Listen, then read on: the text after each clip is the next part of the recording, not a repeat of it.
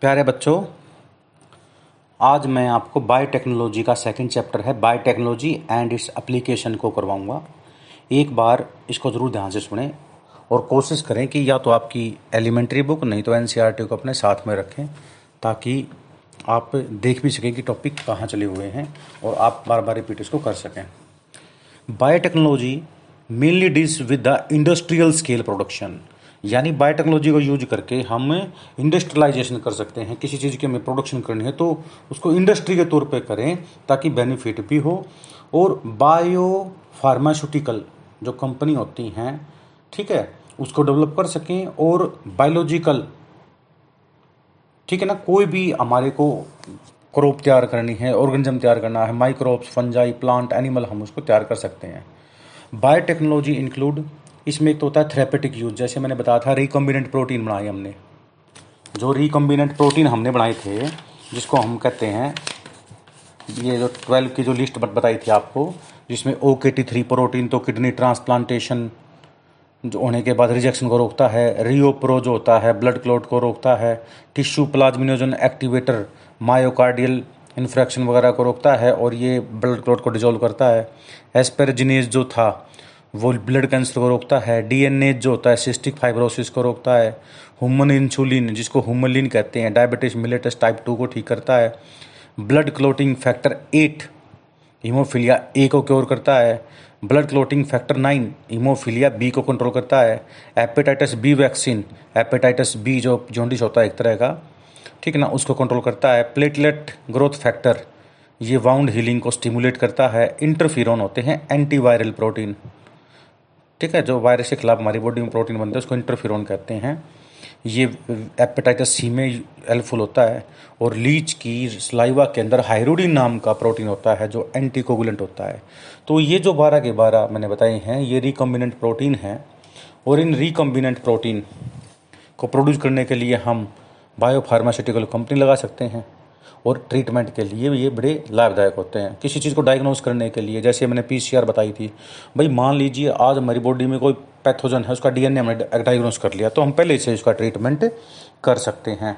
Genetically modified crop बनाने के लिए एग्रीकल्चर में हम बढ़ावा दे सकते हैं, ग्रीन रिवोल्यूशन कर सकते हैं। प्रोसेस्ड फूड की क्वालिटी इंप्रूव करने के लिए जो हम आगे बताएंगे अभी, ठीक है ना, वेस्ट ट्रीटमेंट में यूज होता है, एनर्जी प्रोडक्शन में हेल्प करते हैं। तो ये बहुत सारी एप्लीकेशंस हैं इसकी।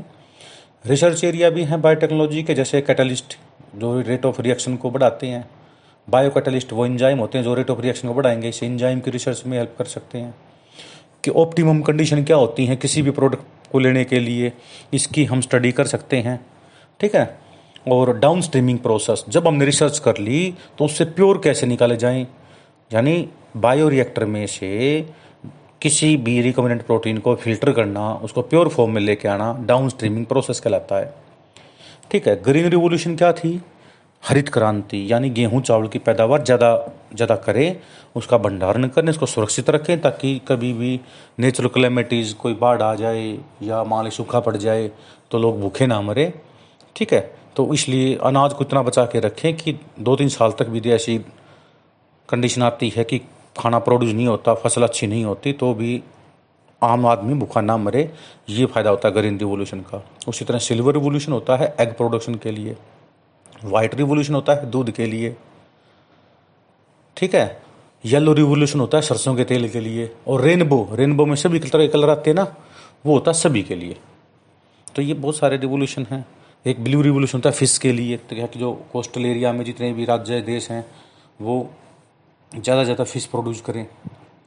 अब मैंने बताया था किसी भी जीन को किसी प्लांट में डाल दें, एनिमल में डाल दें, ठीक है, तो उस प्लांट को बोलेंगे जेनेटिकली मॉडिफाइड प्लांट, एनिमल को बोलेंगे जेनेटिकली मॉडिफाइड ऑर्गेनिज्म, या ट्रांसजेनिक प्लांट या ट्रांसजेनिक एनिमल, ठीक है। जैसे बैक्टीरिया के अंदर हमने इंसुलिन का जीन डाल दिया था प्लाज्मिड में, तो उसको ट्रांसजेनिक बैक्टीरिया बोलते हैं, ठीक है। तो अब हम एग्जाम्पल पढ़ेंगे जो आज मैं बता रहा हूँ। सबसे पहले जैसे पढ़ेंगे ट्रांसजेनिक प्लांट, फिर हम एग्जाम्पल देंगे 4-5 ट्रांसजेनिक एनिमल के। तो सबसे पहले तो मैं बताता हूँ ट्रांसजेनिक प्लांट, यानी वो प्लांट जिसमें बाहर से एक्स्ट्रा जीन डाला गया है, उसका नाम क्या होता है? Transgenic plant. क्या बोलेंगे इसको? हमें ट्रांसजेनिक प्लांट। अब इसमें सबसे पहले स्टडी करेंगे एग्रोबैक्टीरियम ट्यूमिफेसियंस की। एग्रोबैक्टीरियम ट्यूमिफेसियंस ये एक बैक्टीरिया होता है, इसी बैक्टीरिया का दूसरा नाम होता है natural genetic engineer. Agrobacterium tumefaciens जो बैक्टीरिया होता है, इसमें मेन डीएनए हो गया, एक डीएनए के लग रिंग होगी, उसको प्लाज्मिड कहते हैं। यदि ये प्लाज्मिड मेन डीएनए को टच कर जाए तो उसको एपिसोम कहते हैं। ये प्लाज्मिड ना होता तो मैंने बताया था बायोटेक्नोलॉजी रिसर्च नहीं होती। अब इस प्लाज्मिड के अंदर एक एबिलिटी होती है कि ये चौड़े पत्तों वाली फसल में, ब्रॉड लीव्स एग्रीकल्चर क्रॉप, जैसे टमाटो है, सोयाबीन है, सनफ्लावर है, कॉटन है। कौन कौन सी? टमाटर है, सोयाबीन, सनफ्लावर और कॉटन, गोसिपियम कपास जिसको बोलते हैं, जिसके चौड़े पत्ते होते हैं। उसकी जड़ में इस बैक्टीरिया को छोड़ दो, ये अपने आप 5-7 दिन में उसकी जड़ में पहुंच जाएगा। और जड़ में पहुंचने के बाद उन पत्तों के मतलब रूट के थ्रू अंदर जाके उस पौधे में कैंसर कोज कर देगा, जिसको क्राउन गाल डिजीज कहते हैं। गांठ सी बन जाएंगी पूरे पौधे में। यानी ये एक ऐसा बैक्टीरिया है जो अपने आप तो पहुंच जाता है पौधे की जड़ में और उसमें जाके अपने जीन को एक्सप्रेस करवा देता है, क्योंकि इसके प्लाज्मिड में एक जीन होता है ट्यूमर इंड्यूसिंग जीन बोलते हैं। ये प्लाज्मिड में प्रेजेंट होता है, इसलिए इसको टी आई प्लाज्मिड भी कहते हैं, ट्यूमर इंड्यूसिंग प्लाज्मिड। अब साइंटिस्ट ने सोचा भाई इस बैक्टीरिया में तो बहुत अच्छी बात है, ये मतलब अपने आप जाके एक्सप्रेस करवा देता है। यदि इस प्लाज्मिड में हम कोई मनचाहा जीन डाल दें डिजायर करैक्टर का, और उसको हमें जेनेटिक इंजीनियरिंग ज़्यादा करने की जरूरत नहीं है, सीधा जड़ में डाल दो अपने आप पौधे में पहुंच जाएगा। ठीक है, तो इसलिए हमने इसका नाम दे दिया TDNA, ट्रांसफिरेज DNA, यानी जो डिजायरेबल करैक्टर का जीन है उसका नाम TDNA रख दिया नाम। वो इसमें इंजर्ट कर दें और इस बैक्टीरिया को ट्रांसजेनिक बैक्टीरिया बना दें और इस ट्रांसजेनिक बैक्टीरिया को पौधे की जड़ में छोड़ दें, अपने आप पौधे में जाके उस जीन एक्सप्रेस कर जाएगा। जैसे मान लीजिए हमने देखा गाजर के अंदर एक ऐसा जीन होता है जो विटामिन ए बनाता है ना, तो ठीक है भाई विटामिन ए बनता है, ठीक है हमने वो जीन निकाल लिया। उस जीन को निकाल कर एग्रोबैक्टीरियम ट्यूमिफेसियंस के प्लाज्मिड में डाल दिया, ट्रांसजेनिक बैक्टीरिया बन गया। अब ये इस बैक्टीरिया को पौधे की जड़ में छोड़ दिया, ठीक ना, किसी पौधे के में मान लीजिए हमने छोड़ दिया भाई सोयाबीन के, सोयाबीन में तो बहुत प्रोटीन होता है, ठीक है। अब जब जाएगा सोयाबीन में जो प्रोटीन बनेगा, प्रोटीन के साथ साथ कलर भी कैसा चीज हो जाएगा उसका, जंतोफिल पिगमेंट लाइक पिगमेंट बन जाएगा, गाजर जैसा कलर हो जाएगा उसका, यानी उसमें विटामिन ए भी बनना शुरू हो गया। ठीक है, तो ये हमारा एग्रोबैक्टीरियम ट्यूमिफेसियंस बैक्टीरिया को हम नेचुरल जेनेटिक इंजीनियर कहते हैं, पेपर में आता है। इसके प्लाज्मिड का नाम टीआई प्लाज्मिड होता है, ट्यूमर इंड्यूसिंग प्लाज्मिड। यदि इसमें कोई बाहर का जीन डाल देते हैं तो पौधे में ऑटोमेटिकली जाकर वो एक्सप्रेस कर जाएगा। उसका नाम होता है TDNA, ट्रांसफिरेज DNA या transferase gene. Tumour inducing plasmid से कौन सी बीमारी होती है पौधों में, जिसको कैंसर ऑफ द प्लांट भी बोलते हैं, क्राउन गाल ट्यूमर बोलते हैं। पर साइंटिस्टों ने क्या देखा, अभी पौधे में बीमारी होगी, ये भी तो साइड इफेक्ट है, तो पौधों ने जो ट्यूमर इंड्यूसिंग जीन था ना उसको निकाल दिया, डिलीट कर दिया उसको। Agrobacterium strain it develop in which tumour forming gene were deleted, जिसमें ट्यूमर फॉर्मिंग जीन को डिलीट कर दिया, बाकी काम का है हमारे बैक्टीरिया। इसलिए ये ट्रू नेचुरल जेनेटिक इंजीनियर का काम करता है, क्योंकि इसमें जो जिससे क्राउन गाल डिजीज होती थी ना, उस जीन को हमने क्या कर दिया, इनएक्टिव कर दिया। आगे समझ में, तो इसमें 4-5 चीज़ें पढ़ने की हैं। नेचुरल जेनेटिक इंजीनियर किसको बोलते हैं, एग्रोबैक्टीरियम ट्यूमिफेसियंस। नंबर 2, इसके प्लाज्मिड का नाम ट्यूमर इंड्यूसिंग प्लाज्मिड। कौन सी बीमारी बनती है, क्राउन गाल डिजीज। इसके जीन को क्या कर दिया हमने, डिलीट कर दिया। इसमें बाहर से जीन डालेंगे TDNA, वो अपने आप जाके प्रोडक्ट निकाल देगा। एक तो ये बैक्टीरिया का जरूर जिक्र करना है। दूसरा बैक्टीरिया आता है बेसिलस थुरिंजिएंसिस, एक बैक्टीरिया होता है बेसिलस थुरिंजिएंसिस। अब देखो पूरी बायोटेक्नोलॉजी में 2-3 कॉन्सेप्ट बड़े इंपॉर्टेंट। एक तो ये नेचुरल जेनेटिक इंजीनियर का शॉर्ट नोट आ जाता है, पता होना चाहिए। दूसरा ये तो आना ही आना है। बेसिलस थुरिंजिएंसिस बैक्टीरिया की कहानी सुनाता हूँ तुम्हें मैं। एक बैक्टीरिया होता है बेसिलस थुरिंजिएंसिस। बेसिलस बड़े अक्षर में आएगा क्योंकि जीनस का नाम है, थुरिंजिएंसिस छोटे अक्षर में आता है क्योंकि ये स्पीसीज का नाम है। इसके प्लाज्मिड में एक जीन होता है, उस जीन का नाम होता है क्राई जीन। क्राई छोटा सी छोटा आएगा इसमें, और जो क्राई आएगा ना छोटे अक्षरों में, ये इटैलिस्ट वर्ड में होगा, टेढ़े जो होते ना। और जो इस क्राई जीन से एक प्रोटीन बनता है वो बिल्कुल रोमन में आएगा लेटर में, और ये सी बड़ा आएगा। Cry protein. जब भी सी बड़ा हो तो प्रोटीन होता है, जब भी सी छोटा हो तो वो जीन होता है। बेसिलस थुरिंजिएंसिस नाम के बैक्टीरिया में डीएनए के एक अलग रिंग होती है, उसको प्लाज्मिड कहते हैं। उस प्लाज्मिड में क्राई नामक जीन होता है, जिसको इटैलिस्ट वर्ड में लिखते हैं। छोटे सी छोटा सी बनेगा, और जो क्राई प्रोटीन बनता है उसमें सी बड़ा होता है। ये किस में आएगा? रोमन लेटर्स में आएगा, याद रखना। अब ये क्राई प्रोटीन, ठीक है, ये इंसेक्टिसाइड्स है, इंसेक्ट को मार देता है। कैसे? ये क्राई प्रोटीन इनएक्टिव फॉर्म में होता है, इनएक्टिव। ये जहर नहीं होता, प्रोटोक्सिन है। ये प्रोटोक्सिन मतलब जहर का एंसिस्टर, ठीक है। ये जब इंसेक्ट खाएगा इसको, जब इस क्राई प्रोटीन को इंसेक्ट खा लेगा, तो इंसेक्ट की जो इंटेस्टाइन होता है ना, उसमें पीएच 7 से 8 होती है, मतलब 8 के करीब पीएच होती है, अल्कलाइन मीडियम होता है। तो ये प्रोटोक्सिन मोर देन 7 पीएच पे, अल्कलाइन मीडियम पे, इट चेंज इनटू टॉक्सिन।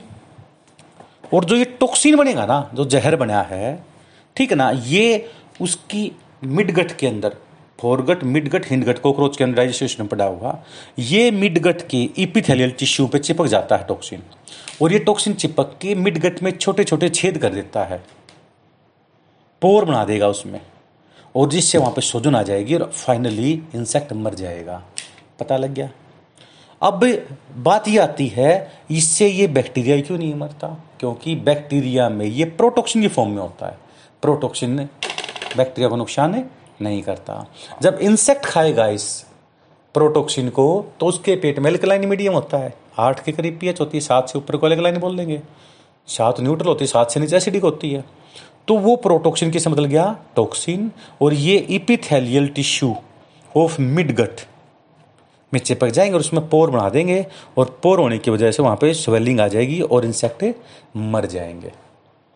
इसलिए बेसिलस थुरिंजिएंसिस बैक्टीरिया की खास बात क्या होती है? उसमें क्राई नामक जीन होता है। क्राई नामक जीन से कौन सा प्रोटीन बनता है? Cry protein. क्राई प्रोटीन लेकर तो सी बड़ा आएगा। क्राई प्रोटीन इनएक्टिव फॉर्म में होता है, इसलिए बैक्टीरिया नहीं मरता उससे। जब ये इंसेक्ट में जाएगा तो ये टॉक्सिन में बदल जाता है, क्योंकि वहाँ पे अल्कलाइन मीडियम होता है। और ये toxin epithelial tissue of midgut पे चिपक जाता है, उसमें पोर प्रोड्यूस कर देता है, उसमें सूजन आ जाती है और इंसेक्ट मर जाता है। साइंटिस्टों ने देखा तो बहुत अच्छी बात है। उन्होंने देखा भी, जो किसान कॉटन की, कपास की गोसिपियम, कॉटन, कपास, गोसिपियम जो मेडिकल में यूज होती है, घरों में रुई बनाने में काम आती है, या रजाई बनाने में काम आती है, बेडशीट बनाने में काम आती है, कपड़े बनाने में काम करती है कॉटन, ठीक है। तो जो ये कॉटन होता है इसमें 99% 100% सेलुलोस होता है। अब ये कॉटन की फसल को बहुत नुकसान हो रहा था। मान लीजिए 100 एकड़ में कॉटन लगा रखी है, तो जो बटरफ्लाई मोथ होते हैं ना, जो कॉटन बोरर, बहुत सारे बीटल इंसेक्ट होते हैं, वो क्या करते हैं, वो उसको सेलुलोस को डाइजेस्ट कर सकते हैं वो। और जितने भी इंसेक्ट होते हैं वो सेलुलोस को डाइजेस्ट करेंगे, और कॉटन की फसल के 90% तक नुकसान हो जाता है। तो किसान को कोई फायदा नहीं होता। और कॉटन तो बहुत अच्छा रॉ मटेरियल है, हर चीज़ प्रोडक्ट, बैंडेज बनाते हैं, बेडशीट बनाते हैं, कपड़े बनाते हैं, हर चीज़ में कॉटन काम आता है। तो साइंटिस्टों ने देखा भी, कुछ ना ऐसी कॉटन बनाई जाए जिसको नुकसान ना हो, इंसेक्ट खाएं नहीं उसको। अब देखो, इंसेक्ट को तो जाने से नहीं रोक सकते ना हम। तो साइंटिस्टों ने क्या किया, जो कॉटन का जो बीज होता है ना, उसको बिंदोड़ा कहते हैं, है ना, सीड ऑफ कॉटन, उसके अंदर क्राई नामक जीन डाल के इसकी मल्टीपल कॉपी बना के पीसीआर टेक्निक से, तो कैसे बना लो, और इसके जीन को लेके और हमने कॉटन के बीज में डाल दिया। अब कॉटन के बीज में हमने क्राई जीन डाल दिया। अब जब कॉटन का पौधा बड़ा हो जाएगा, क्या कॉटन में क्राई प्रोटीन बनेगा? मोलिक्यूलर फार्मिंग नहीं होगी।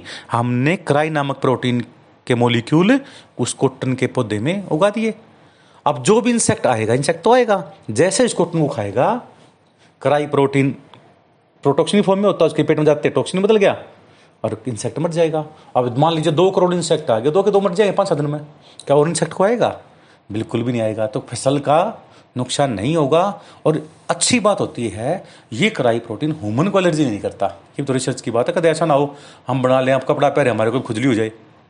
तो इसलिए क्राई नामक जो प्रोटीन है, ठीक ना, वो ह्यूमन के लिए बेनिफिशियल है, कोई नुकसान नहीं है, ना साइड इफेक्ट कोई उसका, पर इंसेक्ट के लिए नुकसानदायक है। तो हमें फायदा होगा ना इस चीज़ का। तो इसलिए ये बिट्टी कॉटन, मतलब कॉटन का नाम दे दिया ना, उस कॉटन के आगे बिट्टी क्यों लगा दिया हमने? क्योंकि उसमें बेसिलस थुरिंजिएंसिस का क्राई नामक जीन डाला है। अब नूनी बैक्टीरिया नहीं डाला कॉटन में, बिल्कुल भी नहीं। बेसिलस थुरिंजिएंसिस बैक्टीरिया में जो क्राई नामक जीन था, DNA था, उसको निकाल लिया, उसकी मल्टीपल कॉपी करके और सीड में डाल दिया। किसके सीड में? कॉटन, जिसको बिंदोड़ा कहते हैं हम, है ना। अब इसको जमीन में उगा दिया तो उसमें क्राई प्रोटीन भी होगा। अब क्राई प्रोटीन को जब वो इंसेक्ट खाएंगे, कौन कौन से इंसेक्ट खाएंगे, जैसे लेपिडोप्टेरन, टैबेको बडवोरम, ठीक है ना, ये होते हैं आर्मी वोम। एक होता है सिलोप्टेरन बीटल, जो भूंड होते हैं काले रंग के। एक होता है डाइप्टेरन, फ्लाइज, मॉस्किटो होती हैं। तो ये जो क्या होते हैं, लेपिडोप्टेरम के अंदर इंसेक्टा के ऑर्डर होते ही हैं, बटरफ्लाई और मोथ आते हैं। मतलब जितने भी इंसेक्ट होते हैं, कीट जो होते हैं, वो खाएंगे, वो सारे मर जाएंगे। क्यों मरेंगे? क्योंकि उनमें क्राई नामक प्रोटीन बन गया। क्राई प्रोटीन जाते ही उनके पेट में टॉक्सिन, प्रोटॉक्सिन से टॉक्सिन बदल जाता है और वो मिड गट की एलिमेंट्री कनाल के चारों तरफ से पिक जाते हैं और उसमें छेद कर देते हैं और वो मर जाते हैं। अब PMT में यहाँ से थोड़ा सा अलग क्वेश्चन आएगा। इसमें आएगा दो क्राई जीन होते हैं। मैंने एक क्राई जीन बता दिया था ना, यहाँ पे क्राई जीन होते हैं, ये वास्तव में दो होते हैं। नेट PMT के अंदर ये क्वेश्चन बैठा ही बैठा मिलेगा। पहले का नाम होता क्राई 1AC, क्राई 1A छोटा आएगा। दूसरा क्राई 2AB। ये क्या, ये दोनों जीन किसमें होते हैं? कॉटन में होते हैं। कॉटन बोल वोरम को कॉटन पे नुकसान पहुंचाने से रोकते हैं।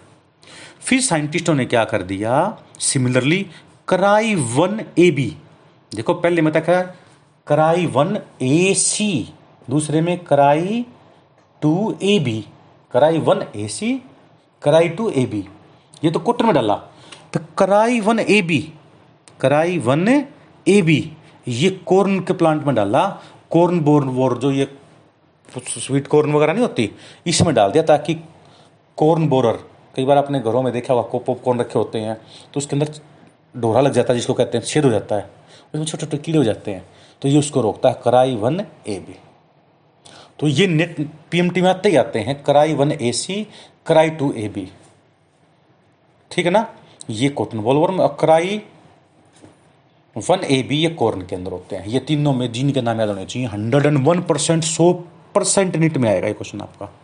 और इन आदमी बार बार दुखा जाता है, cry 1AC, cry 2AB, cry 1AC, cry 2AB, और क्राई 1AB लिखे तो कॉर्न वाला है। समझ में आएगा, ये तीनों में से एक नाम क्वेश्चन में आता ही आता है। भारत की सरकार ने केवल बिट्टी कॉटन को अलाउड किया है, अदरवाइज बिट्टी ब्रिंजल, पहले बैंगन केवल बैंगनी कलर बोलते थे ना, पर्पल कलर के होते थे, आजकल बैंगन ग्रीन कलर के होते हैं, घिया जैसे। आजकल बैंगन वाइट कलर के भी होते हैं, आजकल बैंगन रेड कलर के भी आने लग गए। ऐसी इसी तरह शिमला मिर्च जो थी पहले हरी थी ना, आजकल येलो भी आती है, रेड भी आती है, पर्पल कलर की भी आने लगी, ब्लैक कलर की भी आने लगी शिमला मिर्च। ये सारी जेनेटिकली मॉडिफाइड क्रॉप हैं। समझ में आएगी बात, ये जेनेटिकली मॉडिफाइड क्रॉप। तो पहला बैक्टीरिया का हमने क्या नाम बताया था, natural genetic engineer. Agrobacterium tumefaciens tumour inducing plasmid होता है। क्राउन गाल डिजीज कैंसर होता है, उसके जीन को इनएक्टिव कर दिया।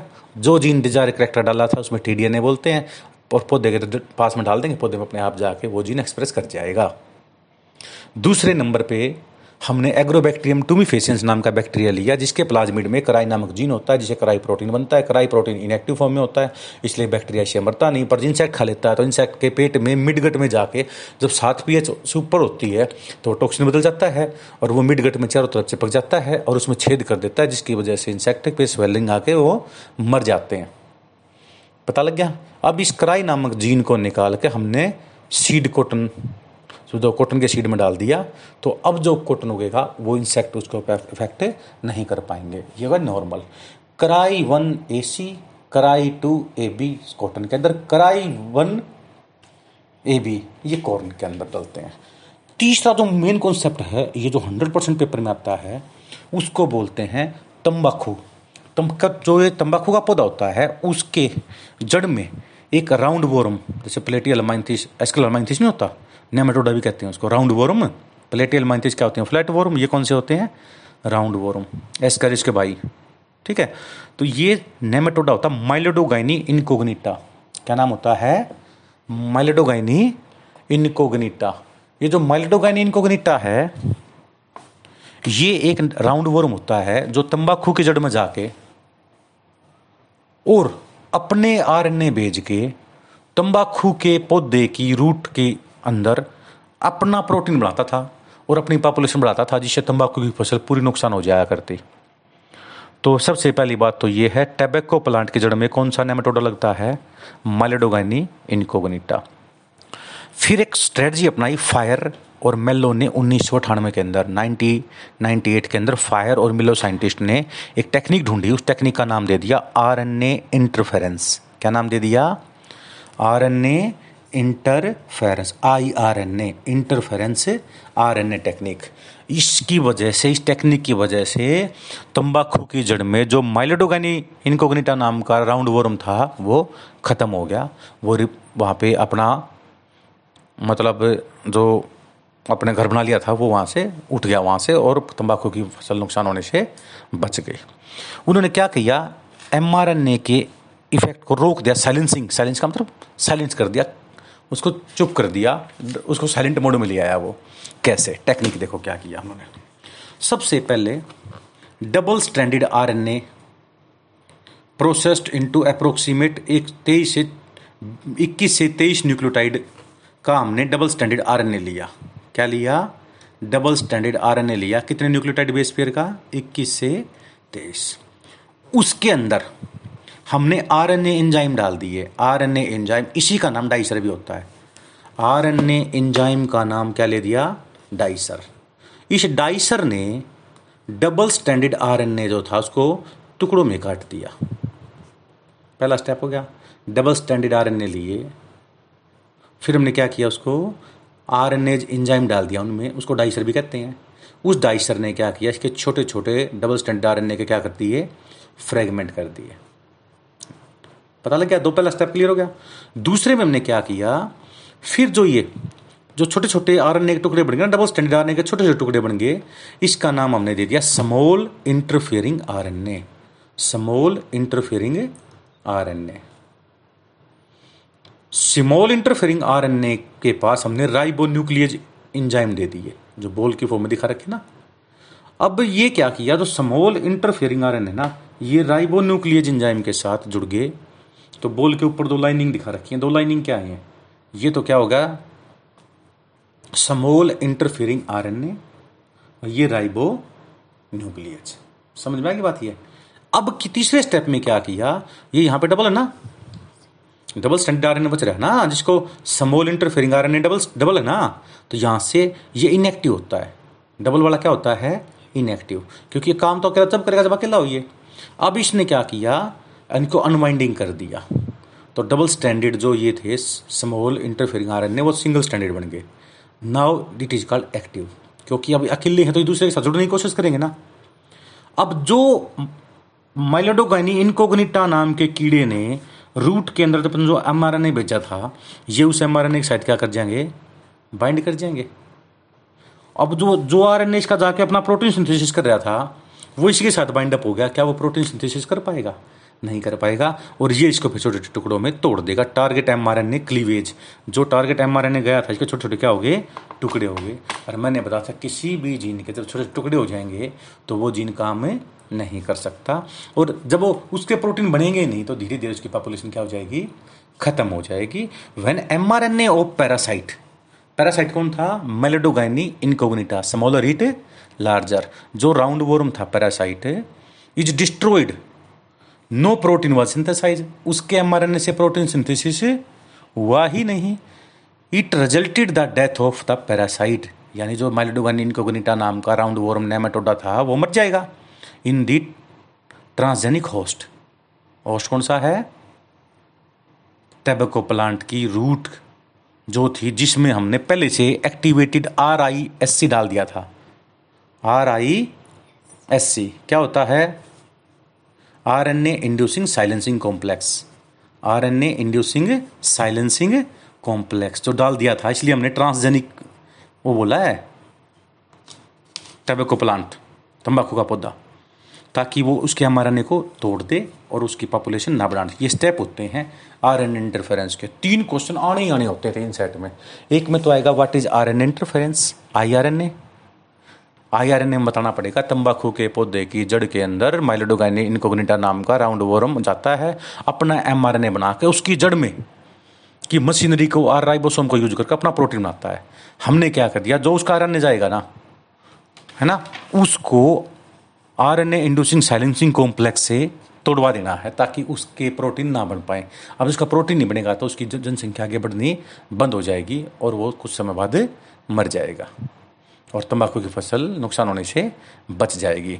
इन तीन बैक्टीरिया का जिक्र, natural genetic engineer, bacillus thuringiensis, है ना, और तीसरा कौन सा हो गया, मेलोइडोगाइनी इनकॉग्निटा नाम का राउंड वॉर्म किसको अफेक्ट करता है, टैबेको प्लांट को। इंटरफेरेंस RNA टेक्निक से हम इसको रोक सकते हैं, ये याद करना पड़ेगा। अब आते हैं जेनेटिकली मॉडिफाइड जो क्रॉप्स होती हैं, सबसे पहले टमाटो। अब टमाटर की सबसे गंदी बात क्या होती है, टमाटर आज लेकर आए पहले ग्रीन वाइटिश होंगे, फिर ग्रीनिश होंगे, फिर रेड बन जाते हैं। वो ग्रीनिश से रेड 2-3 दिन में बन जाते हैं, गर्मी ज़्यादा है तो। टमाटर लाएंगे सोमवार को, बुधवार तक ख़राब हो जाएंगे, शुक्र तक बहुत सारे सड़ जाएंगे, फेंक देंगे हम उसको। तो साइंटिस्टों ने देखा भाई टमाटर ऐसे बनाओ तो 2-3 साल तक ख़राब ही ना हो, 1-2 महीने तक तो बिल्कुल भी नहीं ख़राब हो। उन्होंने देखा कि प्लांट सेल वाल के अंदर सेलुलोस पैक्टिन और लिग्निन होता है। अब पैक्टिन मोलिक्यूल जब पैक्टेट में टूटते हैं ना तो चीज़ नरम हो जाती है, सॉफ्ट हो जाती है। जैसे अमरूद है, शुरू में हरा होता है, पैक्टिन होता है, जब वो पीला हो जाता है ना तो पैक्टेट में टूट जाता है। तो उन्होंने एक एंजाइम देखा, पॉलीगैलेक्टोयूरेनेज नाम का एंजाइम पैक्टिन मोलिक्यूल को पैक्टेट में तोड़ता है जिससे सॉफ्ट हो जाते हैं वो। साइंटिस्टों ने क्या किया, उस जीन को निकाल दिया जो पॉलीगैलेक्टोयूरेनेज नाम का एंजाइम बना रहा था ना, उस जीन को इनएक्टिव कर दिया। अब ये पॉलीगैलेक्टोयूरेनेज नाम का एंजाइम बनेगा ही नहीं।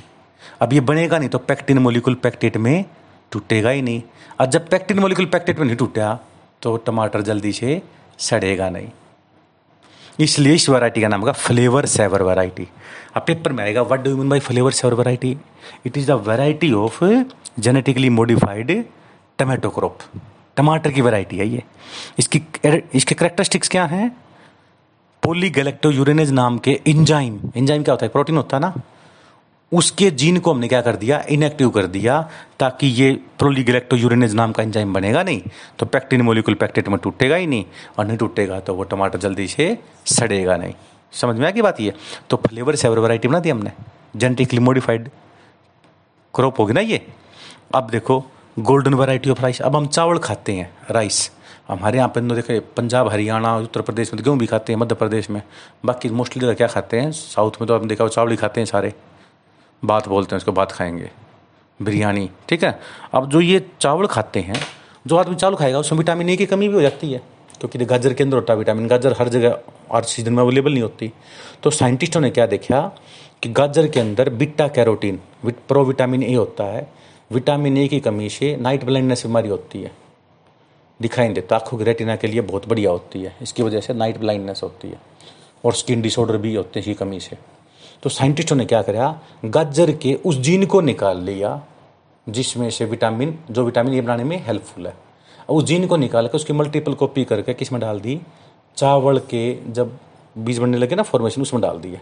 अब जब चावल का पौधा उगेगा, एक तो रंग उसका गेहूं का चावल का कैसा हो जाएगा, रेडिश हो जाएगा थोड़ा सा, और उसमें विटामिन ए भी होगा, क्या हो जाएगा इसमें, विटामिन ए, ठीक है ना।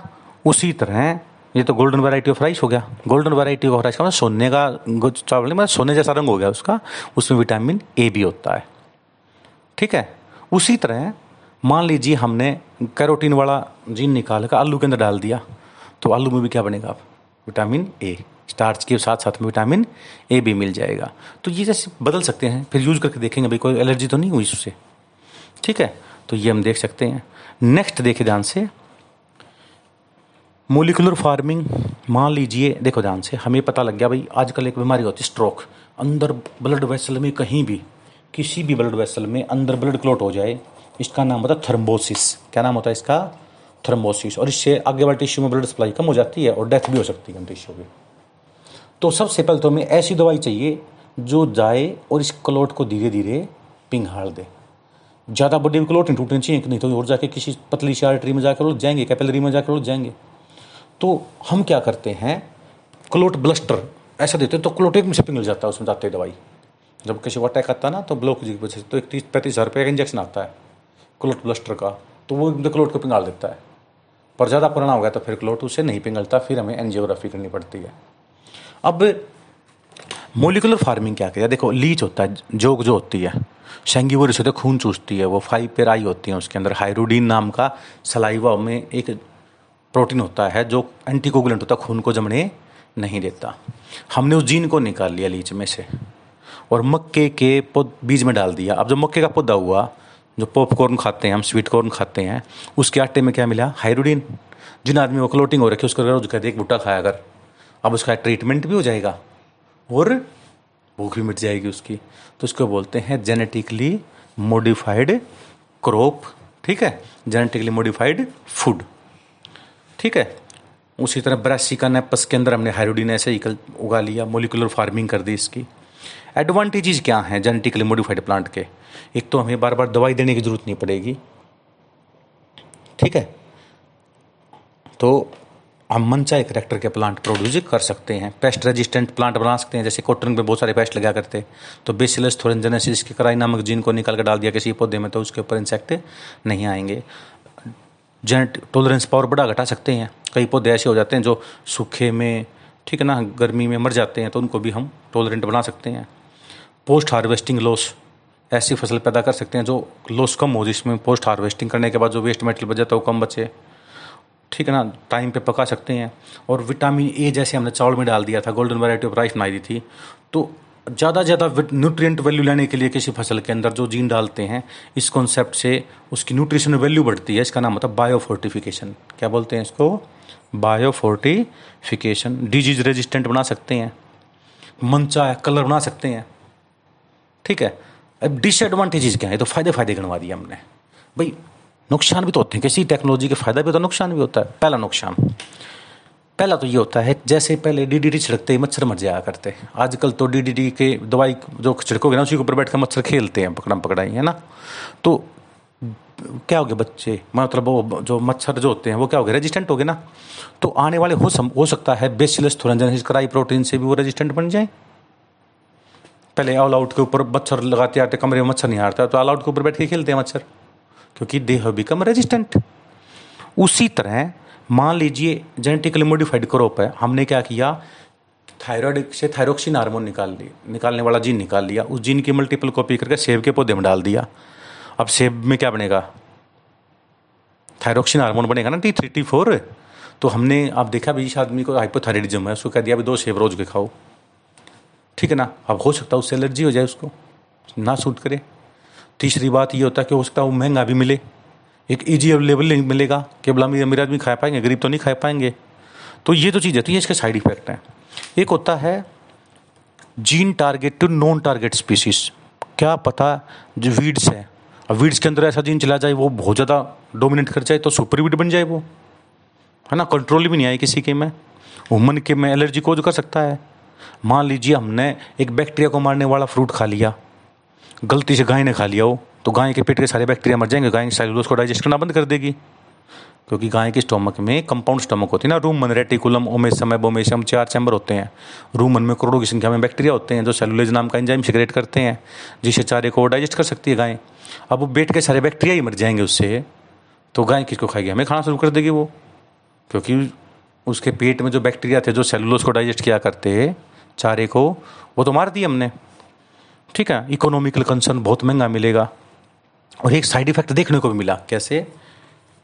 Monarch caterpillar. देखिए मोनार्क बटरफ्लाई होती है, बटरफ्लाई देखी होगी आपने, बटरफ्लाई का लार्वा का नाम होता है मोनार्क कैटरपिलर लार्वा। ये कैटरपिलर लार्वा मिल्कवीड प्लांट को खाता है। ध्यान से सुनना, एक खेत में बहुत सारे मिल्कवीड प्लांट लगे हुए हैं, मिल्कवीड प्लांट, दूध सा निकलता है इनमें से, इसका नाम मिल्क प्लांट हो गया। और एक में हमने क्या किया, बिट्टी कॉटन उगा रखा है, बिट्टी कॉर्न उगा रखा है, बिट्टी कॉटन लगा लो। अब क्या होता है, मोनार्क कैटरपिलर लार्वा किसको खाता है? मिल्कवीड प्लांट को खाता है। किसको खाता है? मिल्कवीड प्लांट को, मिल्कवीड प्लांट के पोलन ग्रेन को खाता है। पर क्योंकि खेत पास पास में है, तो बिट्टी कॉटन वाला या बिट्टी कॉर्न वाले पोलन ग्रेन हवा में उड़ के तो आ सकते हैं, और वो मान लीजिए मिल्कवीड प्लांट के पत्ते के ऊपर आ गए। जब मोनार्क कैटरपिलर ने मिल्कवीड प्लांट के पत्ते के ऊपर रखे पोलन ग्रेन खाने शुरू करे, तो उसके मुंह में गलती से बिट्टी कॉटन वाले भी चले गए, बिट्टी कॉर्न वाले भी चले गए, वो मर गया, क्योंकि इसमें तो प्रोटॉक्सिन की फॉर्म में अंदर जाकर टॉक्सिन बन गया, वो मर गया।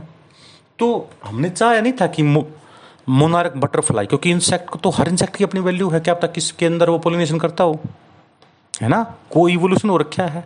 अब ये मर जाएगा तो जिस प्लांट के अंदर ये पोलिनेशन करता है तो प्लांट भी मर जाएगा, तो बायोडाइवर्सिटी लॉस नहीं हो गया। तो कई बार ये सोचते हैं हमको नुकसान नहीं होगा, पर नुकसान हो जाता है। जैसे मोनार्क बटरफ्लाई का larva, monarch caterpillar larva milkweed plant को खाता है, पर क्योंकि मिलिकविड प्लांट के पड़ोस में बिट्टी कॉटन, बिट्टी कॉर्न उग रहा था, उसके पोलन ग्रेन रूट को हमें आ सकते हैं, और जब वो मोनार्क कैटरपिलर ने खाए तो वो मर गया। यानी unintended harm to other organism, हमने चाहे नहीं था फिर भी उनको नुकसान हो गया। दूसरा, ये रिड्यूस्ड इफेक्टिवनेस ऑफ पेस्टिसाइड, जैसे डीडीटी से पहले मच्छर मर जाता, आजकल नहीं मरते, क्या होने आने के बाद बिट्टी कॉटन से भी ना मरे वो, बेस मतलब क्राई नामक जीन से भी ना मरे, क्राई नामक प्रोटीन से भी नहीं मरे वो, नॉन टारगेट स्पीशीज में नुकसान हो जाए, सुपरवीड बन जाए वो। जैसे बिट्टी कॉटन का क्या बताया था, इंडिया में कौन कौन सी फसल अलाउड है, केवल अब बिट्टी कॉटन अलाउड है, ठीक है ना। ब्रासिका नेपस के अंदर हमने हाइरोडीन डाल दिया था लीच में से जीन निकाल के, टैबेको में CPTI cowpea trypsin inhibitor gene डाल दिया था, ठीक है, ताकि पेस्ट वगैरह नुकसान ना पहुँचाएं। Flavour saver variety of tomato में पॉलीगैलेक्टोयूरिनेज नाम का जो एंजाइम था उसके जीन को इनएक्टिव कर दिया था, ताकि पैक्टिन मोलिक्यूल पैक्टेट में ना टूटे और टमाटर जल्दी से नहीं सड़े। गोल्डन वैरायटी ऑफ राइस में क्या डाल दिया था हमने, विटामिन A डाल दिया था। पटैटो के अंदर भी प्रोटीन न्यूट्रिएंट डाल सकते हैं ताकि प्रोटीन भी बन जाए कार्बोहाइड्रेट के साथ साथ। बनाना में भी हमने क्या किया भाई, ऐसी वैक्सीन डाल दी जिससे डायरिया दस्त वगैरह ना लगे, ठीक है, ताकि किसी को मान लीजिए डायरिया हो रखा है तो केला खाने बता दें उसको, केला खा ले, दवाई खाने की जरूरत नहीं है, ठीक हो जाएगा वो। सोयाबीन मेज के अंदर हर्बिसाइड्स प्रॉपर्टी, ठीक है ना, हम ऐड कर सकते हैं। ये तो थे ट्रांसजेनिक प्लांट्स, 3 बैक्टीरिया बता दिए। तो अब ट्रांसजेनिक एनिमल, अब मछली क्यों पालते हैं हम, क्योंकि बहुत सारे लोग खाने में खाते हैं इसको, तो एक तो मछली छोटी हो। अब हमने क्या किया, गाय भैंस के अंदर एक जीन होता था कि गाय भैंस मोटी होती ना, बियोवाइन ग्रोथ हार्मोन, उसके जीन को निकाल कर उसकी मल्टीपल कॉपी करके और आटे के दाने में मिला के मछलियों को डाल दिया। मछली का वजन, जो मछली 500 ग्राम से 100 ग्राम की थी, वो 12 किलो 13 किलो की होगी। किसान को फायदा होगा ना, क्योंकि मीट कंटेंट बढ़ गया उसमें। उसी तरह ह्यूमन मिल्क के अंदर अल्फा लैक्ट एल्बुमिन प्रोटीन होता है, ह्यूमन मिल्क के अंदर अल्फा लैक्ट एल्बुमिन। अब जिनकी मदर की डेथ हो जाती है, बच्चा पैदा होते हैं, उनको दूध कहाँ से पिलाएं, तो इस जीन को निकाल के हमने गाय में डाल दिया, गाय के एम्ब्रियोनिक स्टेज में। जब वो गाय बड़ी हुई, उस गाय के दूध में भी क्या मिला, अल्फा लैक्ट एल्बुमिन प्रोटीन, यानी बच्चे के अंदर इम्यूनिटी पावर भी डेवलप हो जाती है इससे। समझ में आई कि बात ये। ऐसी गाय का नाम क्या दे दिया, रोजी गाय।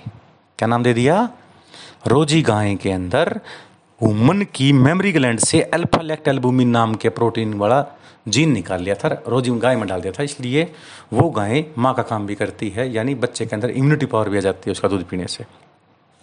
नेक्स्ट, चूया देख, छोटी सी दिखा रखी है, एक चूया के अंदर ना बियोवाइन ग्रोथ हार्मोन वाला जीन डाल दिया, बियोवाइन ग्रोथ हार्मोन वाला जीन डाल दिया, वो चूया बिल्ली से ही बड़ी होगी, बिल्ली देख के भाग गई उसको। उसी तरह फिर क्या किया हमने, एक सिप भी तैयार कर दी, जैसे रोजी गाय थी ना, ऐसे सिप के अंदर बियोवाइन बिट्टा लैक्टल्बुमिन जीन डाल दिया, क्योंकि भीड़ वगैरह जो होती है, ठीक है ना, उसके अंदर भी जीन डाल के देखा, बियोवाइन ग्रोथ हार्मोन जिससे ज़्यादा ग्रोथ हो उसकी, वो भी जीन उसमें एक्सप्रेस कर गया। पिग में भी डाल सकते हैं हम, ठीक है, ताकि पिग का साइज बढ़ जाए, मीट कंटेंट ज़्यादा बढ़ जाए उसका। उसी तरह वर्ल्ड ट्रेड सेंटर पे हम USA में हमला हुआ था 2001 में, एक कुत्ते ने लगभग 2000 आदमियों की जान बचाई थी, सूंघ सूंघ के। उस कुत्ते को भी नाम डोगी था उसका, DOGIE डोगी। उसमें स्मेलिंग पावर का ट्रांसजेनिक जीन डाल रखा था उसमें, उसके एम्ब्रियोनिक स्टेज में। उसी तरह एक जेली फिश रात को चमकती है, उसके जीन को निकाल के एक बंदर के जाइगोट में डाल दिया। अब जब बंदर बड़ा हुआ ना, पेड़ पे बैठा बैठा रहा तो चमकने लग गया वो, तो उसका नाम होता है एंडी बंदर, फ्लोरिसेंस करैक्टर आ गया उसके अंदर। पर इसमें ये देखते हैं एम्ब्रियोनिक स्टेज में डाल देंगे तो वो एक्सप्रेस करता है, ठीक है। अब ये देखिए, शार्पी शेफर ने 1916 के अंदर, शार्पी एंड शेफर ने अपना ये विचार रखा कि diabetes is caused by failure of isolate of Langerhans. मैंने बताया था पेनक्रियास के अंदर जब काटते हैं 2 भाग होते हैं, आइसोलेट ऑफ लिंगरेंस और बाहर वाला एक्जोक्राइन पोर्शन। तो उसने ये शार्फी और सैफरन ये बताया भाई आइसोलेट ऑफ लिंगरहन जब काम करना बंद कर देता है ना, उसकी वजह से एक मतलब इंसुलिन नहीं निकल पाता, ठीक है। और क्या होता है भाई, उसकी वजह से वो डायबिटीज़ की बीमारी होती है। 1921 के अंदर देखो, 16 के 5 साल बाद 1921 में बैंटिंग और बेस्ट ने, ठीक है, उन्होंने एक प्योर एक्सट्रैक्ट निकाला पेनक्रियास के आइसोलेट ऑफ लिंगरहंस से। कुत्ते के आइसोलेट ऑफ लिंगरहंस निकाल के पेनक्रियास, कुत्ते का पेनक्रियास लिया, उसमें से आइसोलेट ऑफ लिंगरहंस निकाल के एक एक्सट्रैक्ट निकाल लिया with the help of Macleod, ठीक है ना, मैकलोड की सहायता से, जो दूसरा साइंटिस्ट था। और बेंटिंग और मैकलोड को 1923 में नोबेल पुरस्कार मिला था इसके लिए, मेडिसिन और फिजियोलॉजी के लिए। उन्होंने क्या किया भाई, इंसुलिन इलाज कर सकता है किसका, डायबिटीज़ इन ह्यूमन बींग्स। और पहले तो क्या किया करते, कैटल पिग वगैरह जो स्लोटर काटा करते ना, जहाँ स्लोटर हाउस होते हैं जहाँ पे सुअर को कैटल को काटा जाता है मांस लेने के लिए, तो उनके पेनक्रियास को निकाल कर उसमें से इंसुलिन निकाला करते। पर वो इंसुलिन का इंजेक्शन जिसको लगाते थे ना, कई बार वुमन को क्या हो जाती थी, उससे एलर्जी हो जाती थी। इसलिए आजकल तो क्या करने लगे, रिकॉम्बिनेंट प्रोटीन बनाते हुए इंसुलिन नाम का प्योर आने लग गया, जो कि पेट में इंजेक्शन लगता है, छोटी सी पिन होती है। इंसुलिन में तीन चेन होती हैं, ए बी और सी। प्रो इंसुलिन में सी चेन हटा देते हैं। सी चेन में 33 एमिनो एसिड होते हैं, ए चेन में 21 होते हैं।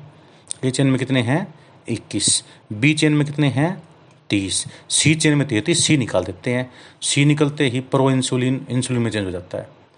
अब ए चेन में 21 एमिनो एसिड होते हैं, बी चेन में 30 एमिनो एसिड होते हैं, यानी टोटल कितने एमिनो एसिड हो गए भाई, 51 एमिनो एसिड हो गए। और डाई सल्फाइड बॉन्ड से जुड़े होते हैं, ये 7 पे जुड़ते हैं और ए 20 और 19 में जुड़ते हैं। Disulphide bond C shape में बनता है। ये 1983 के अंदर इली लिली, एक अमेरिकन कंपनी है, क्या नाम है अमेरिकन कंपनी का, इली लिली, याद रखना पेपर में आता, बहुत सारे मेडिसिन आती हैं इसकी। फर्स्ट प्रीपेयर्ड 2 DNA सिक्वेंस, ये जो DNA प्रोटीन जिससे बनते हैं ए चेन बी चेन, उसके लिए DNA ही सीक्वेंस बना दिया ए बी चेन के लिए, और उनको E. coli बैक्टीरिया में डाल दिया। उनको किस में डाल दिया, E. coli में। ह्यूमन सेल में से, पेनक्रियास में से, आइसोलेट ऑफ लेंगरहंस में से इंसुलिन नाम का जीन निकाल लिया, DNA किसका लिया, ये इंसुलिन का, और किस में डाल दिया, रेस्ट्रिक्शन एंडोन्यूक्लियस की सहायता से काट के रिकॉम्बिनेंट काइमेरिया या हाइब्रिड DNA बना के, और वापस बैक्टीरिया में डाल दिया। इस बैक्टीरिया में क्या फ़र्क है, ये नॉर्मल बैक्टीरिया है, ये ट्रांसजेनिक बैक्टीरिया है, और इसको रिकॉम्बिनेंट प्रोटीन की सहायता से बहुत सारा इंसुलिन निकाल लिया। जिन आदमियों को शुगर की बीमारी है उनका इंसुलिन से उनका ट्रीटमेंट कर दिया। इली लिली ने 1983 के अंदर सबसे पहले 2 DNA सिक्वेंस निकाल लिए, बनाए, जो ए और बी चेन बनाते हैं। ह्यूमन के इंसुलिन का नाम क्या हो गया, ह्यूमलिन। क्या नाम हो गया, ह्यूमन के इंसुलिन का नाम क्या हो गया, ह्यूमलिन। डाई सल्फाइड बॉन्ड से जुड़े होते हैं ये, किससे, 7 इसका, और ए का तो 20 और इसका 19। 7, 20 और 19 से जुड़े होते हैं। अब जिस कुत्ते में से ना, the most famous of the dog Banting and Best use one is called Marjorie, याद रखते हैं। पहला पेशेंट जिसको 14 साल के लड़के को इंसुलिन का टीका दिया गया था, उसका नाम होता है लियोनार्ड थॉमसन। और इंसुलिन हमेशा पेट पर लगाया जाता है, ओरली नहीं दिया जाता, क्योंकि वो इंसुलिन क्या करेगा फिर इसको भाई, ठीक है ना, कैन ओरली नहीं दिया जाता, क्योंकि ये एलिमेंट्री कैनाल को डिग्रेड कर सकता है। पता लग गया। Banting was born on November 1891, इसलिए 14 नवंबर को हम डायबिटिक डे मनाते हैं। 1982 के अंदर इली लिली ने ह्यूमलिन बना दिया था, इंसुलिन जो होते ना, ठीक है ना। Was first product made genetically engineering technique bacteria to be approved for use of the Britain and the USA. Britain और यूएसए में इसको देना शुरू कर दिया था, तब जाके शुगर थोड़ा बहुत कंट्रोल हुआ था। लियोनार्ड थॉमसन का पेपर में बहुत नाम आता है, जैसे जेम्स फिलिप लड़का था ना जिसको सबसे पहले चिकन पॉक्स की दवाई दी थी, इस यहाँ पे लियोनार्ड थॉमसन आता है, जिसको 14 साल के लड़के को जिसमें इंसुलिन डाला गया था। आज का लास्ट टॉपिक है SCID, severe combined immuno deficiency disease. SCID क्या होती है, इसके दो पार्ट होते हैं, जैसे एड्स पढ़ा होगा आपने, acquired immuno deficiency syndrome, group of sign and symptoms इसका सिंड्रोम। दूसरा ऑटो इम्यून डिजीज, हमारे अपनी खुद की इम्यूनिटी काम ना करे। एक बार क्या हुआ, 4 साल का एक लड़का था भाई, उसके अंदर टी सेल नहीं बनती, बार बार बीमार हो जाता वो। जब साइंटिस्टों ने रिसर्च करा तो देखा कि जो बोन मैरो होता है ना बच्चे का, जो हड्डी के अंदर बोन मैरो प्रेजेंट होता है, उसमें एक जीन नहीं था, एडीए जीन, एडिनोसाइन डीएमाइनेज नाम का एंजाइम नहीं था, और वो जीन से बनता है क्योंकि इसका जीन डिफेक्टिव था। 4 साल का एक बच्चा था, उसके बोन मैरो की जब चेकिंग करी गई तो उसमें एडीए नाम का एंजाइम नहीं पाया गया, जो नॉर्मल बच्चे में होता है। एडीए क्या काम करता है, टी सेल बनाता है। एडीए क्या बनाता है, टी सेल। इसलिए बच्चे के अंदर इम्यूनिटी पावर ही डेवलप नहीं हो पाई, बच्चा बार बार बीमार हो जाता। अब इस कैसे बच्चे का क्या इलाज होगा, उस टाइम तो डेथ हो जाती थी, कोई ज़्यादा रिसर्च नहीं थी। तो इसमें क्या होता है, ऐसे बच्चे का बोन मैरो मैच करो उसके मम्मी पापा के साथ, उसके MHC gene, major histocompatibility complex या human leukocyte antigen gene check करो, जिसके साथ मिलते हैं उसके बोन मैरो में से थोड़ा बोन मैरो लो और बच्चे के अंदर डाल दो। पर यह भी प्रोसेस कंप्लीट नहीं है, क्योंकि हो सकता है वो बोन मैरो 1 महीना चले, हो सकता 2 महीने चले, उसका साल चले, फिर बोन मैरो दोबारा लेंगे। वो आदमी कब तक बोन मैरो देता रहेगा अपना, है ना। तो या तो हम क्या करें, नॉर्मल आदमी उसके मम्मी पापा से जो बोन मैरो लिया उसमें से एडीए नाम के जीन को निकाल लें, उस जीन की मल्टीपल कॉपी कर लें। मल्टीपल कॉपी करने के 2 तरीके होते हैं, एक तो पीसीआर से, नहीं तो एक वायरस ले लें, उस वायरस के अंदर वो जीन डाल दें एडीए एंजाइम वाला, और ये वायरस ऐसा ना हो तो डिजीज कोज कर दे, इसकी वायरुलेंट प्रॉपर्टी को ख़त्म कर दें। हम वायरस लेके उसकी वायरुलेंट प्रॉपर्टी ख़त्म कर दें, जिससे इन्फेक्शन तो कर दे बॉडी में पर कोई डिजीज कोज ना करे। इन्फेक्शन का मतलब हम ह्यूमन सेल में, जब होस्ट सेल में जाएगा ये अपना DNA बनाकर अपनी पॉपुलेशन बढ़ा ले। बेशक अपनी जब पॉपुलेशन बढ़ाई तो सीधी बात, जो हमने जीन इंजेक्ट कर रखा है उसकी पॉपुलेशन बढ़ जाएगी। फिर हम उस आदमी के ब्लड को लेके इसको जीन को आइसोलेट उसमें से करके इंजेक्शन में भर के बोन मैरो में इंजेक्शन लगा सकते हैं। अब जब बोन मैरो में 1 लाख जीन छोड़ देंगे तो कोई 4-5 तो जाकर एक्सप्रेस करेंगे, जो एक्सप्रेस करेंगे वो क्या बना देंगे, टी सेल बनेंगे। और जो बच्चे को जेनेटिकल बीमारी थी, जन्म से बीमारी थी, जो जिसका ट्रीटमेंट नहीं था, क्या जीन थेरेपी के द्वारा हमने इलाज कर दिया उसका। बट अब देखिए जीन थेरेपी क्या होते हैं, जेनेटिकल डिजीज को क्योर करने के लिए हम जीन थेरेपी का यूज करते हैं। वैसे बार बार डाल देंगे, देखो या तो बोन ट्रांसप्लांट करें, उसका बोन मैरो ट्रांसप्लांटेशन करें, ठीक ना। दूसरा तरीका क्या करें, एंजाइम रिप्लेसमेंट थेरेपी, या उसमें एंजाइम डालें। 2 तरीके होते हैं, या तो बोन मैरो ट्रांसप्लांट करें या एंजाइम रिप्लेसमेंट थेरेपी करें। पर यदि हम अर्ली स्टेज में कर देंगे, अर्ली एम्ब्रियोनिक स्टेज में, तो it can be permanent cure, permanent इलाज हो सकता ना। तो एक 4 साल का बच्चा था जिसमें टी सेल नहीं बन रहे थे, टी सेल ना बनने का पीछे एडीए एडिनोसाइन डीएमाइनेज नाम का एंजाइम की कमी थी, एडिनोसाइन डीएमाइनेज एंजाइम की कमी थी। अब साइंटिस्टों ने देखा भाई ये जीन तो भाई बर्थ बीमारी है, तो इसका या तो बोन मैरो ट्रांसप्लांट करें या जीन एंजाइम डालते रहें, ये तो परमानेंट इलाज नहीं हुआ। तो साइंटिस्टों ने क्या करा, उसके पेरेंट्स से बोन मैरो लिया, उसमें से एडीए नाम का जीन लिया, उस जीन की मल्टीपल कॉपी कर ली, या तो वायरस के थ्रू या पीसीआर से कर लो, और उसको इंजेक्शन में भरा, जीन गन की सहायता से बोन मैरो में लगा दिया। 1000-1500, 2-4 लाख जीन छोड़ देंगे तो 2-4 तो काम करेंगे, जो काम करेंगे उससे टी सेल बनने लगी और बच्चे की वो बीमारी ठीक होगी। साउदर्न ब्लॉटिंग किसका था, DNA का। नॉर्दर्न ब्लॉटिंग किसका था, RNA का। वेस्टर्न ब्लॉटिंग किसका था, प्रोटीन का। वेस्टर्न ब्लॉटिंग किसका था, प्रोटीन। अभी देखो कोरोना फैल गया था, उसमें स्टीरोइड दिया करते, मान लीजिए चेस्ट में बहुत ज़्यादा इन्फेक्शन हो गया, तो डॉक्टर क्या करते हैं, स्टीरोइड देते हैं। वैसे स्टीरोइड ना लाइफ सेविंग हार्मोन होता है, पर इसकी गंदी बात क्या होती है, ये इम्यून सिस्टम को बिल्कुल ख़त्म कर देता है। जैसे अभी ब्लैक फंगस हो गया था, ठीक है, नाकों में, तो ये किसकी वजह से हुआ था, स्टीरोइड वगैरह देने की वजह से इम्यूनिटी इतनी कमज़ोर हो गई थी, वो उग गए थे। सबसे पहले देखिए स्टीरोइड के अंदर 1 रिंग तो होती है 8 कार्बन की और 3 रिंग होती हैं 6 कार्बन की, ये ध्यान रख लो। 4 रिंग होती है टोटल, 1 रिंग तो होती है 8 कार्बन की और 3 रिंग होती है 6 कार्बन की। ये क्रिस्टलाइजेबल लिपिड्स होते हैं हाई मोलिकुलर वेट के। मुर्रा और पैटरसन ने 1950 में ये ऑब्जर्व किया कि एक फंगस होती है राइजोपस स्टोलनीफेरस, ये स्टीरोइड्स का भी उसको हाइड्रोक्सिलेशन कर देते हैं, डिजोल्व कर देते हैं। कुछ एक स्टीरोड होते हैं जो आजकल जैसे अस्थमा हो रखा है किसी को तो एकदम से इफेक्ट डालना तो स्टीरोड देना पड़ेगा हमारे को। कोर्टिसोन, कोर्टिकोइड्स, ग्लूकोकोर्टिकोइड्स हार्मोन नहीं होते थे एड्रिनल कॉर्टेक्स में, और इसके डेरिवेटिव दो होते हैं ना, उसका एग्जाम्पल होता है प्रिनोसोन, डी को साइलेंट करते हैं, प्रिनोसोन और प्रिनोसोलोन। ONE जिसके पीछे लग जाना वो स्टीरोड होता है। प्रिनोसोन और प्रिनोसोलोन देखिए आपको बताया है किडनी के ऊपर एड्रिनल ग्लैंड होती है, इसमें कोर्टेक्स, एड्रिनल कोर्टेक्स होता है, एड्रिनल मेडुला होता है। कोर्टेक्स में तीन पार्ट होते हैं, zona glomerulosa, zona fasciculata, zona reticularis.